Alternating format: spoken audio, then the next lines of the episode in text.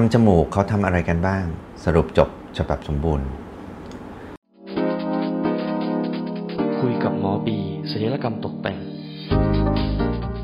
สวัสดีครับ ผมนายแพทย์จพงศ์ศาสตราสาธิตสมาชิกสมาคมศัลยแพทย์ตกแต่งแห่งประเทศไทยนะครับ วันนี้ก็มาคุยกับเพื่อนๆในเรื่องของจมูกอีกครั้งหนึ่งนะครับหลายๆคนเนี่ยอยากทำจมูกแล้วก็โดยเฉพาะคนเอเชียของเราที่จมูกจะมีปัญหาเรื่องว่าจมูกเล็ก ไม่โด่งอาจสั้นอาจจะมีปีกจมูกกลางนะครับจมูกชมพู่อะไรเป็นต้น อยากจะมาหาหมอหมอทำอะไรให้ได้บ้างนะครับ แล้วก็มาดูกันนะฮะอันเนี้ยหมอพูดในลักษณะที่ว่าอยากให้เราเข้าใจตัวเองนะครับว่าเเราต้องการอะไรยังไงแล้วมันสามารถเปลี่ยนแปลงอะไรได้ตรงไหนบ้างนะครับ ก่อนที่จะไปคุยกับคุณหมอ เพื่อจะให้ความเข้าใจนั้นตรงกัน และในที่สุดผลลัพธ์มันก็จะออกมาตรงใจเรามากขึ้น แล้วก็ผลลัพธ์ได้ดีขึ้นนั่นเองนะครับ เบื้องต้นนี่ต้องเข้าใจก่อนว่าโครงสร้างกายภาพก่อนว่า เพื่อความเข้าใจตัวเองนะฮะว่าจมูกเราประกอบด้วยอะไรบ้างนะครับหมอจะแบ่งเป็นอย่างนี้ประมาณสัก 4 ส่วนนะฮะหนึ่งก็คือกระดูกจมูกหรือนาซอโบนหรือเป็นอันเนี้ยมันเป็นด้านบนสุดนะฮะมันจะเป็นกระดูกแข็งบางๆคล้ายๆ กับหลังคาบ้านนะครับสองด้านประกบกันนะครับแล้วก็มันจะวางอยู่บนแกนจมูกที่เป็นเหมือนกำแพงอีกทีหนึ่งซึ่งเป็นส่วนของกระดูกแข็งเหมือนกันส่วนกระดูกแข็งอันนี้มันจะยื่นมาจาก กระดูกเอ่อไอเพดานด้านบนนี่เองนะครับเพดานของเราเราจะมีฐานที่มันยื่นมากับกระดูกจมูกรับกันไว้เป็นเต็นท์แบบนี้นะฮะแล้วก็อันที่ 2 ก็คือ1ส่วน3 2ส่วน3ตรงนี้นะครับ1ส่วน3ด้านบนต่อไป1ส่วน3ตรงกลางนะฮะปีกระดูกเขาเรียกปีกกระดูกอ่อนส่วนบนนะครับหรือ upper lateral cartilage ซึ่งมันก็จะ เป็นปีกยื่นออกสองข้างเหมือนกันนะครับแล้วประกบตรงกลาง แต่ว่าฐานที่มารับเนี่ยก็จะไม่ใช่กระดูกแข็งและฐานที่มารับก็จะเป็นกระดูกอ่อนเป็นลักษณะเดียวกันนะฮะเขาเรียกว่า nasal septum หรือแผงกั้นจมูกของเรานั่นเองที่พูดถึงกันนะครับ อันนี้เป็นส่วนกลางส่วนแล้วก็อันที่ 3 ส่วนปลายส่วนปลายก็คือส่วนที่เป็นตรงนี้ทั้งหมดนะครับ เป็นปีกกระดูกอ่อนส่วนล่างหรือเรียกว่า lower lateral cartilage นะครับเป็นปีก กระดูกอ่อนส่วนล่างสุดที่ประกอบกันตรงกลาง แต่ว่ามันจะต่อตรงกลางแกนเนี่ยมาจากกระดูกอ่อนที่เป็นผนังกั้นจมูกที่เป็นตัวรับของปีกระดูกอ่อนส่วนบนนั่นเองมันจะต่อลงมาอีกชั้นหนึ่งนะครับก็จะเป็นทิปหรือเป็นส่วนกรอบของรูจมูกนะครับกรอบที่เราอยากจะส่วนที่เราอยากจะทำให้มันเป็นแปลงค่อนข้างเยอะที่สุดนี่แหละ มักจะอยากจะให้เรียวให้ยาวออกหรือให้โด่งมากที่สุดก็คือส่วนนี้นั่นเองนะครับ ส่วนอันที่ 4 ที่พูดโดยรวมก็คือผิวหนังหรือว่าเนื้อเยื่อนุ่มที่หุ้มโครงสร้างเหล่านี้ไว้นะฮะซึ่งก็คือผิวหนังของเราซึ่งหนาบางไม่เท่ากันนะครับซึ่งถือเป็นโครงสร้างนุ่มอย่างที่คุณหมอบอก ทีนี้คนจะทำจมูกในคนเอเชียเนี่ยก็มักจะหมายถึงเสริมใช่ไหมฮะให้เรียวให้โด่งหรือต้องทำอะไรให้มันแบบไปทางลูกครึ่งอะนะครับก็จะต้องรู้ว่าอยากเสริมอะไรนะครับถ้าจะเสริมโครงสร้าง โครงสร้างก็คืออย่างที่หมอบอกเป็นกระดูกแข็งและกระดูกอ่อนทั้งหมดเนี่ยก็จะใช้วัสดุที่จะเป็นลักษณะของโครงสร้างหรือซิลิโคน อย่างเช่นซิลิโคนเหลาให้เป็นรูปร่าง หรือกระดูกอ่อนจากส่วนต่างๆ ของร่างกายเราเองนะครับ ซึ่งส่วนใหญ่ก็คือมาจากใบหู แล้วก็กระดูกอ่อนบริเวณของซี่โครงซี่โครงจะมีทั้งกระดูกแข็งและกระดูกอ่อนนะครับเราจะใช้ตรงกระดูกอ่อนที่มันอยู่ค่อนมาทางตรงกลางเนี่ยนะฮะ แล้วก็นอกจากนี้ก็อาจจะในบางที่ก็อาจจะมีกระดูกอ่อนที่ใช้มาจากบนแบงก์ก็คือเป็นส่วนที่เขาบริจาคกันไว้แล้วไปอบรังสีแล้วเก็บไว้ อันนี้จะเป็นของคนอื่นนะครับ แต่เอามาใช้ในกรณีที่จำเป็นในคนที่คนนั้นไม่มีกระดูกอ่อนแล้ว จริง ๆ อาจจะใช้มาจนมันมันหมดแล้วหรือว่าแก้ไขโดยที่มันจำเป็นต้องใช้ของที่อื่นแล้วนะครับ แต่ว่าพวกนี้จริง ๆ ก็มีโอกาสที่ร่างกายจะปฏิเสธได้เพราะมันไม่ใช่ของตัวเองนะครับ การปฏิลักษณะการปฏิเสธของมันก็อาจจะเป็นลักษณะของการอักเสบเรื้อรังหรือมีการฝ่อไปได้นะฮะซึ่งใช้ของตัวเองย่อมดีกว่านะครับ วัสดุอันอีกอันหนึ่งที่ใช้กันก็คืออาจจะเป็น Gore-Tex Gore-Tex นี้เป็นวัสดุที่โอเค อาจจะโมรูปร่างได้นะครับ แล้วก็มันสามารถที่จะรวบมันจะรวมไปกับ เนื้อเยื่อคือติดไปกับเนื้อเยื่อของเราเลยนะครับ แต่มันก็จะมีข้อเสียในลักษณะที่ว่า ถ้าด้วยความที่มันติดไปกับเนื้อเยื่อแล้วมันสมานกันไปเนี่ยถ้ามันมีปัญหาอย่างเช่นมีอักเสบหรือว่ามีติดเชื้อเนี่ยมันจะทำให้การติดเชื้อนั้นมันลามไปส่วนของโครงสร้างเราได้นะครับอีกอันหนึ่งก็คือเขาเรียกนาโซเพลตนะครับหรือว่าแกนเทียมเนี่ยอันนี้มันจะทำมาจากวัสดุที่ทำใหม่ละลาย คล้ายๆ กับที่เอาไปทำเอโดไทหรือว่าเอาไปทำอย่างอื่นเนี่ยนะครับ ก็จะทำมาเป็นเพลทเทียมเพื่อ ใช้แทนลักษณะของกระดูกอ่อนของซี่โครงที่เราอยากจะมาทำเป็นแท่งๆ ให้มันตรงหรือเอามาดามอย่างนี้นะฮะซึ่งจะละลายไปนะครับในที่สุดแต่ว่าแล้วมันก็จะทดแทนด้วยตัวพังผืดแข็งๆ แต่ว่ามันต้องใช้เวลานานพอสมควร เพราะฉะนั้นมันก็มันอาจจะมีภาวะอักเสบได้เหมือนกันนะครับ เพราะฉะนั้นถ้าจะใช้เนี่ยเดี๋ยวคุณหมอจะเล่าให้ฟังว่ามันมันจะลักษณะการใช้มันจะเป็นยังไง ทีนี้อีกอันหนึ่งอันนี้คือโครงสร้างใช่ไหมครับ แต่ว่าถ้าเราจะเสริมความหนาของเนื้อเยื่อหุ้ม ซึ่งหมายถึงความตัวเนื้อเยื่อหุ้มก็คือที่เป็นผิวหนังของเราทั่วไป อันนี้เราก็จะอาจจะใช้เป็นชิปเป็นเนื้อเยื่อเทียมนะครับหรือเยื่อหุ้มกล้ามเนื้อต่างๆ ของเราอย่างเช่นเยื่อหุ้มกล้ามเนื้อบริเวณขมับหรือเยื่อหุ้มกล้ามเนื้อบริเวณหน้าท้อง หรือใช้ไขมันตัวเองหรือใช้เนื้อเยื่อก้นกบ เพราะฉะนั้นต้องเข้าใจก่อนประเด็นนี้ว่า ถ้าเราใช้สิ่งเหล่านี้เนื้อเยื่อเทียมจะมาเสริมความหนาของเนื้อเรา เราคงไม่ได้อยาก ถ้าเราอยากจะเสริมโครงสร้างให้โด่งเนี่ยเราคงไม่ใช่เนื้อเยื่อเทียมมาทั้งอันนะครับเพราะมันสุดท้ายมันจะกลายเป็นการเสริมโครงสร้างด้วยความโด่งด้วยความหนาของผิวหนัง ซึ่งสุดท้ายมันจะดูมนๆไม่ค่อยธรรมชาตินะครับ นอกจากนี้วัสดุฉีดต่างๆเนี่ยหมอไม่แนะนำเลยนะฮะไม่ว่าจะเป็นจริงๆแล้วฟิลเลอร์ก็ไม่แนะนำนะฟิลเลอร์ที่ถูกต้องเองก็ยังไม่แนะนำในการที่จะเอามาฉีดเพื่อเสริมจมูกนะครับเพราะสุดท้ายมันจะรูปร่างไม่ค่อยเป็นธรรมชาติอย่างที่บอกมันก็จะไปเสริมเนื้อเยื่อหุ้มเรา ซึ่งมันก็จะดูหนาๆมนๆแล้วก็ละลายก็อาจจะละลายได้ไม่หมดนะครับมันละละลายจริงๆเนี่ยฟิลเลอร์แม้ฟิลเลอร์แท้นะครับก็อาจจะละลายไม่ไม่หมดสักทีเดียวอาจจะไม่ร้อยเปอร์เซ็นต์อาจจะเก้าสิบกว่าเปอร์เซ็นต์ก็ตามแต่ว่าสุดท้ายเนี่ยถ้าสุดท้ายเราจะต้องไปเสริมจริงๆเนี่ยมันอาจจะมีโอกาสที่ทำให้ติดเชื้อได้ง่ายขึ้นนะครับในเนื้อเยื่อที่เคยฉีดฟิลเลอร์หรือว่าอื่นๆมา และโดยเฉพาะสารเหลวที่มันไม่ถูกต้องนี้ไม่แนะนำให้ใช้เลยนะครับ ห้ามใช้ด้วยซ้ำนะครับ ส่วนวิธีผ่าตัดนั้นก็มี 2 วิธีนะครับ คือแบบปิดหรือ close technique ซึ่งเรารู้กันอยู่แล้วนะครับ หรือเป็นแบบเปิด open technique ซึ่งก็เคยได้ยินกันเยอะแยะนะฮะชื่ออื่นๆ นอกจากนี้เป็นคำการตลาดนะครับ ที่สร้างกันขึ้นมาภายหลังนะครับ แต่ละแบบคือไม่ได้ใช้ทางการแพทย์โดยตรงนะฮะทีนี้เรามาดูว่าแต่ละแบบนั้นเราทำอะไรได้บ้าง ถ้าเราเสริมแบบปิดละ่ะ close technique แผลจะอยู่ด้านในสองข้างนะครับ สิ่งที่แพทย์จะเห็นจากการผ่าตัดนี้ก็คือว่าปีกกระดูกอ่อนส่วนปลายหรือส่วนล่างเนี่ยนะครับ บางส่วนแล้วก็หลังจากนั้นจะล้อเป็นโพรงใต้ผิวหนังจนถึงเชื่อมกับโพรงที่เป็นใต้เยื่อหุ้มกระดูกจมูก เพราะฉะนั้นวัสดุที่ใส่ได้ก็จะมักจะเป็นอะซิลิโคนที่เหลาเป็นรูป หรือกระดูกอ่อนใบหู หรือเนื้อเยื่อก้นกบ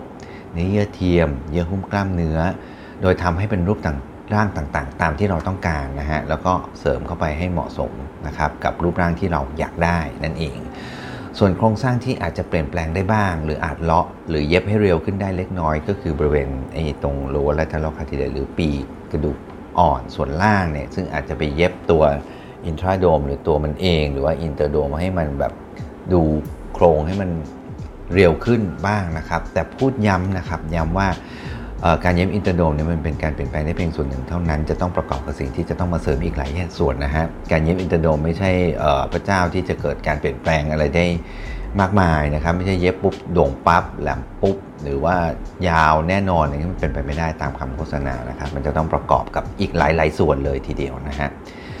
แล้วก็การเสริมแบบปิดเนี่ยโดยปลายจมูกก็ไม่ควรจะตึงเกินไปโดยเฉพาะถ้าใช้วัสดุเทียมที่ไม่ใช่เนื้อเยื่อตนเองเช่นซิลิโคน เพราะฉะนั้นอาจจะมีบางที่อาจจะรองปลายด้วยกระดูกอ่อนบ้าง อาจจะรองปลายด้วยเนื้อเยื่อเทียม เพื่อลดปัญหาการทะลุบ้างอันนี้ได้นะครับ ต่อไปการเสริมแบบเปิดหรือ open technique ก็จะมีแผลเพิ่มอีกนิดหน่อย หลังจากแผลด้านในสองข้างก็จะมีแผลใต้จมูกตรงตรงที่เป็น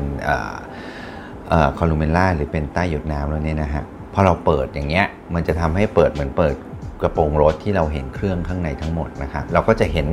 ปีกกระดูกอ่อนส่วนล่าง ปีกกระดูกอ่อนส่วนบน ซึ่งอยู่ตรงกลางจมูกนี้ แล้วก็กระดูกจมูกที่เป็นกระดูกแข็งด้านบน ซึ่งในรายบางรายที่จะต้องมีการโดยเฉพาะที่จะต้องมีการต่อค้ำหรือต่อกระดูกนะคงจะต้องทำแบบ open นะครับก็อาจจะมีการต่อค้ำปลายแล้วก็ต่อฐานกระดูกจมูกตรงนี้เนี่ยเพื่อยุบเข้าให้มันให้มันดูสลิมลงหรือว่าให้มันดูเร็วขึ้นนะครับ ส่วนปีกกระดูกอ่อนส่วนบนที่เป็นส่วนตรงกลางตรงนี้อาจ บางคนมันมันมันยู่อยู่อาจจะเย็บยืดให้มันยาวขึ้น หรือเป็นมุมปีกเนี่ยให้มันแหลมขึ้นบ้างได้นะครับ แต่ว่ามันจะเป็นส่วนที่ไม่ค่อยมีผลต่อการเปลี่ยนแปลงสักเท่าไหร่ ส่วนที่มีผลต่อการเปลี่ยนแปลงค่อนข้างมากก็คือปีกกระดูกอ่อนส่วนล่าง ที่เราต้องการยืดยาวออก อาจจะต้องไปเอ่อรีลีสหรือว่าล้อให้มันหลุดออกจากไอเอ็นยึดต่างๆ ของของส่วนต่างๆ แล้วก็ ปลี่ยนแปลงโครงสร้างมันใหม่นะครับยืดมันมาอยู่ในตำตำแหน่งใหม่ แล้วก็แต่ว่าพวกนี้มันจะต้องมีส่วนที่ค้าต่อออกมาจากผนังกั้นจมูกเพราะมันเคยยึดอยู่กับปลายกระดูกเอผนังกั้นจมูกใช่ไหมฮะพอเรายืดมันออกมาแล้ว เราก็จะต้องมีส่วนมาค้ำซึ่งมักจะต้องใช้กระดูกอ่อนของตัวเอง อาจจะเป็นผนังกั้นจมูกเองนะครับซึ่งอาจจะไปเจาะบางส่วนที่อยู่ตรงกลางๆของกระดูกอ่อนผนังกั้นจมูก ซึ่งลักษณะค่อนข้างตรงเนี่ยมาค้ำหรืออาจจะใช้กระดูกอ่อนใบหู ซึ่งอาจจะต้องมาตัดตกแต่งนะครับ แล้วก็ที่จะแข็งแรงและต่อได้ยาวมากที่สุดคือการใช้กระดูกอ่อนซี่โครงของเราเองเองนะครับบางรายตรงนี้อาจจะใช้ plate ที่คุณหมอว่าเป็น plate เทียมที่เอามาใช้ที่ทำจากวัสดุที่ทำไหมละลายนี่นะครับที่หมอพูดถึงแต่ว่าการที่เราจะเอามาใช้นี่ก็จะควรจะต้องมีอะไรหุ้มก่อนที่จะปล่อยให้เขาสัมผัสกับออไอเยื่อหุ้มจมูกข้างในหรือว่าผิวหนังนะฮะเพราะว่ามันจะอยู่นานเพราะฉะนั้นแล้วมันค่อนข้างแข็งก็มีโอกาสที่จะเสบหรือทะลุได้นะครับนั้น ถ้าจะใช้อาจจะต้องมีกระดูกอ่อนบางส่วนที่เราอยากจะให้มันตรงแต่มันไม่ตรงอย่างเช่นกระดูกหูอย่างเงี้ยมันงอแต่ว่าถ้ามีเพลทมาดามมันอาจจะตรงขึ้น จะต้องมีวัสดุหุ้มก่อนที่จะมาสัมผัสกับผิวหนังเยื่อหุ้มจมูกเรานะครับอาจจะใช้แฟชเชีย หรือว่าใช้เยื่อหุ้มกล้ามเนื้อเนี่ยมาหุ้มอีกชั้นหนึ่ง หรืออะไรอย่างนี้เป็นต้นนะครับเพราะว่ามันมีโอกาสที่จะเกิดปัญหาเรื่องอักเสบ แล้วก็ทะลุได้ระหว่างที่มันยังไม่ละลายไปนะฮะ อันนี้คือสิ่งที่เราจะต้องใช้นะครับจากนั้นเนี่ยก็อาจจะใช้กระดูกอ่อนที่เหลือครับมาเสริมความโด่งหลังจากเปลี่ยนแปลงโครงสร้างแล้วอาจจะเสริมความโด่งก็อาจจะต้องใช้กระดูกอ่อนใบหูหรือซี่โครงเพราะฉะนั้นถ้าเปิด open แล้วส่วนปลายเราจะไม่ใช้ซิลิโคนแล้วนะครับเราจะไม่ให้มีวัสดุเทียมที่มันสัมผัสส่วนปลาย ไม่งั้นเราคงไม่ทำแบบ open นะครับ ส่วนสันจมูกเนี่ยมาปรับฐานอะไรทุกอย่างแล้วเราอาจจะครอบได้ด้วยซิลิโคนที่เหลาเป็นทรง แต่ว่าจะไม่ไม่ไม่มาจดตรงปลายแล้วนะฮะซึ่งตรงปลายจะเป็นกระดูกอ่อนทั้งหมดนะครับอย่างนี้เป็นต้นนะครับบางคนอาจจะใช้เนื้อเยื่อก้นกบก็ได้นะครับหรืออาจจะเป็นถ้าเป็นกระดูกอ่อนที่เป็นซี่โครงเนี่ยจะมี 2 ลักษณะอาจจะมาใช้ในลักษณะที่ตัดเป็นแผ่นยาวๆ หรือซ้อนกันหลาย ๆ ชั้น แล้วก็ทีละแผ่นบางๆนะแล้วซ้อนกันหลายๆชั้นแล้วทำให้เป็นสันเป็นรูป หรืออาจจะ สับจนป่นเป็นชิ้นเล็ก ๆ เลยแล้วห่อด้วยเยื่อหุ้มกล้ามเนื้ออีกทีนะครับแล้วก็มาวางเป็นสันจมูกอย่างนี้ก็ได้เหมือนกัน ส่วนตรงที่มันเป็นตรงระหว่างคิ้วตรงนี้ถ้าบางคนมีลักษณะหักมากเนี่ยเราก็อาจจะใช้พวกเนื้อเยื่อก้นกบอะไรพวกนี้มาวางได้นะครับหรือใช้เยื่อหุ้มกล้ามเนื้อนี่แหละพับเป็นชั้นๆ แล้วมาวางได้นะครับ ซึ่งมันก็จะจะจะติดแล้วก็อยู่กับเนื้อเยื่อจมูกได้เป็นธรรมชาตินะครับ ทีนี้เนี่ย อื่นๆ อย่างเช่นกอเทคบางคนใช้กอเทคมาทำเป็นสันนะฮะ ก็อย่างที่คุณมอบอกใช้ได้เหลาได้นะครับ แล้วก็ได้รูปดีแล้วมันก็แต่ว่ามันก็จะติดแน่นรวมกันเนื้อเยื่อเรา มันก็มีข้อดีที่มันจะค่อนข้างจะออพอมันรวมไปมันจะดูเป็นธรรมชาติไม่สลายไปนะครับ แต่ว่ามันจะมีปัญหาถ้าเกิดมีการติดเชื้อมันจะเอาออกยาก หรือว่าจะต้องมีการแก้ไขนี่ก็จะต้องเลาะออกยากเพราะมันจะติดกับเนื้อเยื่อเราไปหมดเลยเราต้องเออเลาะใหม่แล้วอาจจะมีคำขรุขระได้ถ้าเราต้องเลาะมันนะครับ แล้วถ้ามีติดเชื้อก็อาจจะลามไปโครงสร้างของโครงสร้างจริง ๆ ของเราที่อยู่รอบๆได้นะครับ ส่วนวัสดุเทียมอื่น ๆ นอกจากนี้ไม่แนะนำให้ใช้นะครับ ส่วนในเคสแก้เนี่ยก็แก้ได้ 2 แบบ คือทั้งแบบปิดและแบบเปิดเหมือนกันครึ่งเราจะโจทย์นะฮะ ถ้าปัญหาแค่โครงสร้างภายในปัญหาไม่มาก แล้วก็อาจจะแก้แค่ซิลิโคนทรงซิลิโคนอะไรพวกนี้หรือว่าพังผืดภายในเนี่ยอาจจะทำแบบปิดได้นะครับ แต่ว่าถ้ามีปัญหากันเยื่อหุ้มด้วยเนี่ยจะอย่างเช่นแผลบุ๋มหรือมีหนังหดอะไรอย่างเงี้ยอาจจะลำบากเคยทะลุพวกนี้อาจจะต้องเสริมด้วย อาจจะเป็นเนื้อเยื่อเทียมเนื้อเยื่อก้นกบนะครับเยื่อหุ้มกล้ามเนื้อเป็นต้น ซึ่ง ก็อาจจะทำได้แบบปิดนะครับในบางราย แต่ว่าส่วนใหญ่ก็อาจจะต้องทำแบบเปิด ถ้ามันมีปัญหาค่อนข้างเยอะนะฮะในบางรายเนี่ยถ้ามันมันมันมันเนื้อเยื่อมันสูญสลายหรือว่ามีการตายอาจจะต้องมีการย้ายเนื้อเยื่ออื่นมาปิด อย่างเช่นทำแฟลปหรือที่มันมีเส้นเลือดเลี้ยงมาจากหน้าผากมาปิดอะไรอย่างนี้เป็นต้นหรือแก้มด้านข้างหรือขอบหู ขอบใบหูเอามาใช้ในคนที่ตัดปีกมากเกินไปแล้วจะต้องขยายมัน เพิ่มมาอีกนิดนึงอะไรอย่างเงี้ยอาจจะใช้ได้นะครับ แต่ว่าผลลัพธ์เนี่ยอาจจะไม่แน่นอนนะฮะอันนี้เป็นสิ่งที่คุณหมอสรุปให้เพื่อให้เข้าใจว่าเราต้องการจะเปลี่ยนแปลงอะไรกับจมูกเรา แล้วก็อยากให้มันเปลี่ยนแปลงไปทางไหน จะได้ไปคุยกับคุณหมอได้รู้เรื่องนะครับ จริง ๆ แล้วปัญหาจมูกค่อนข้างละเอียดอ่อน ก็คงจะต้องดูเป็นรายๆไปอยู่ดีนั่นแหละ แต่หมออยากย้ำในสิ่งที่ทำได้ว่าทำอะไรกับมันได้ อันไหนใช้ได้ อันไหนไม่ควรใช้นะฮะ แล้วเรารู้ว่าเราจะเสริมอะไรโครงสร้างตรงไหนอยากจะเสริมที่เยื่อหุ้ม หรือจะเสริมที่โครงสร้างนะครับมันเลือกใช้ให้ถูกนะฮะไม่ใช่ว่าจะเสริมจมูกจะเสริมโครงสร้างอะไรแต่มาใช้เนื้อเยื่อเทียมที่เหลาเป็นทั้งอันและสุดท้ายก็จะกลายเป็นเนื้อเยื่อหนาๆเพราะว่ามันเนื้อเยื่อเทียมมันเป็นการเสริมเยื่อหุ้มมันก็จะไปติดกับผิวหนังเรานั่นเองนะครับหรือการฉีดสารเหลวเช่นฟิลเลอร์หรือร้อยไหม จะเสริมความโด่งหรือสิ่งพวกนี้มันมันเป็นไปไม่ได้นะฮะเพราะมันเป็นลักษณะของโครงสร้างแข็งที่หุ้มด้วยเยื่อหุ้ม ควรจะบางไม่ใช่เยื่อหุ้มหนาๆนะครับอ่าอันนี้เป็นเป็นเป็นข้อคิดนะฮะเมื่อเรารู้อย่างนี้เราก็จะอธิบายตัวเองกับหมอได้ แล้วก็คุยกับหมอได้เข้าใจมากขึ้น ส่วนในฝรั่งหรือต่างชาติ หรือจมูกทางตะวันตกเขาก็มีปัญหาโครงสร้างเขาโด่งไปงุ้มไปเหมือนกันมีห้ามมีเบี้ยวมีเอียงซึ่งมันจะต้องทำแก้ไขแบบเปิดนะครับ แล้วก็อาจจะต้องมีมันจะต้องมีการตอกกระดูกตอกห้ามแล้วก็ลดขนาดเป็น หลักนะฮะมากกว่าเราที่เราจะต้องเสริมนะครับมันก็มีความยากในในในคนละแบบกันนะครับแล้วก็เขาจะต้องเย็บเปลี่ยนรูปร่างเหมือนกันจะต้องเสริมแล้วก็ดามใหม่ด้วยเมื่อเราจะเปลี่ยนรูปร่างหรือแก้เอียง หรือว่าทำอะไรพวกนี้ก็อาจจะต้องใช้กระดูกออกจากซี่โครงเช่นเดียวกันนะฮะแต่ในจมูกฝรั่งหรือจมูกทางแขกเนี่ยมักจะไม่ใช่วัสดุเทียมหรือซิลิโคนเพราะว่ามันไม่ใช่การเสริมใช่ไหมครับ เขาก็จะมีปัญหาที่เขาไม่ชอบจมูกเขาเลย เหมือนกันเป็นส่วนใหญ่นะฮะจะมีปัญหาเกับทุกคนก็จะตรงข้ามกับเรานะครับสุดท้ายก็จะมาเจอรูปจมูกตรงกลางที่ทุกคนคนทั้งโลกอยากได้คือจมูกแบบลูกครึ่งนั่นเองที่คุณหมอเคยเคยพูดไปนะฮะเอาล่ะก็อันนี้เป็นการสรุปในสิ่งที่ทำได้และสิ่งที่ไม่ควรทำกับจมูกเรานะฮะเพราะฉะนั้นในเวลาไปอธิบายคุณหมอจะได้เข้าใจกันดีขึ้นนะครับ โอเคแล้วก็ถ้า คิดว่าคลิปคุณหมอมีประโยชน์ก็ฝากกดไลค์กดแชร์กด subscribe ให้ด้วยนะครับถ้ามี tips and trick หรือว่าอะไรต่างๆข้อคิดต่างๆ ในอนาคตก็จะมาพูดคุยกันอยู่เรื่อยๆนะครับช่วงนี้อาจจะยุ่งสักหน่อยนะฮะก็คลิปอาจจะอาจจะน้อยลง แต่ว่าก็ยังยังยังไม่หายไปไหนนะครับ มีปัญหาก็คอมเมนต์มาได้นะครับ หรือว่าอยากฟังเรื่องอะไรอยากให้หมอตอบอะไรก็คอมเมนต์มาได้นะครับ แล้วโอกาสหน้าเจอกันสวัสดีครับ คุยกับหมอบีศัลยกรรมตกแต่ง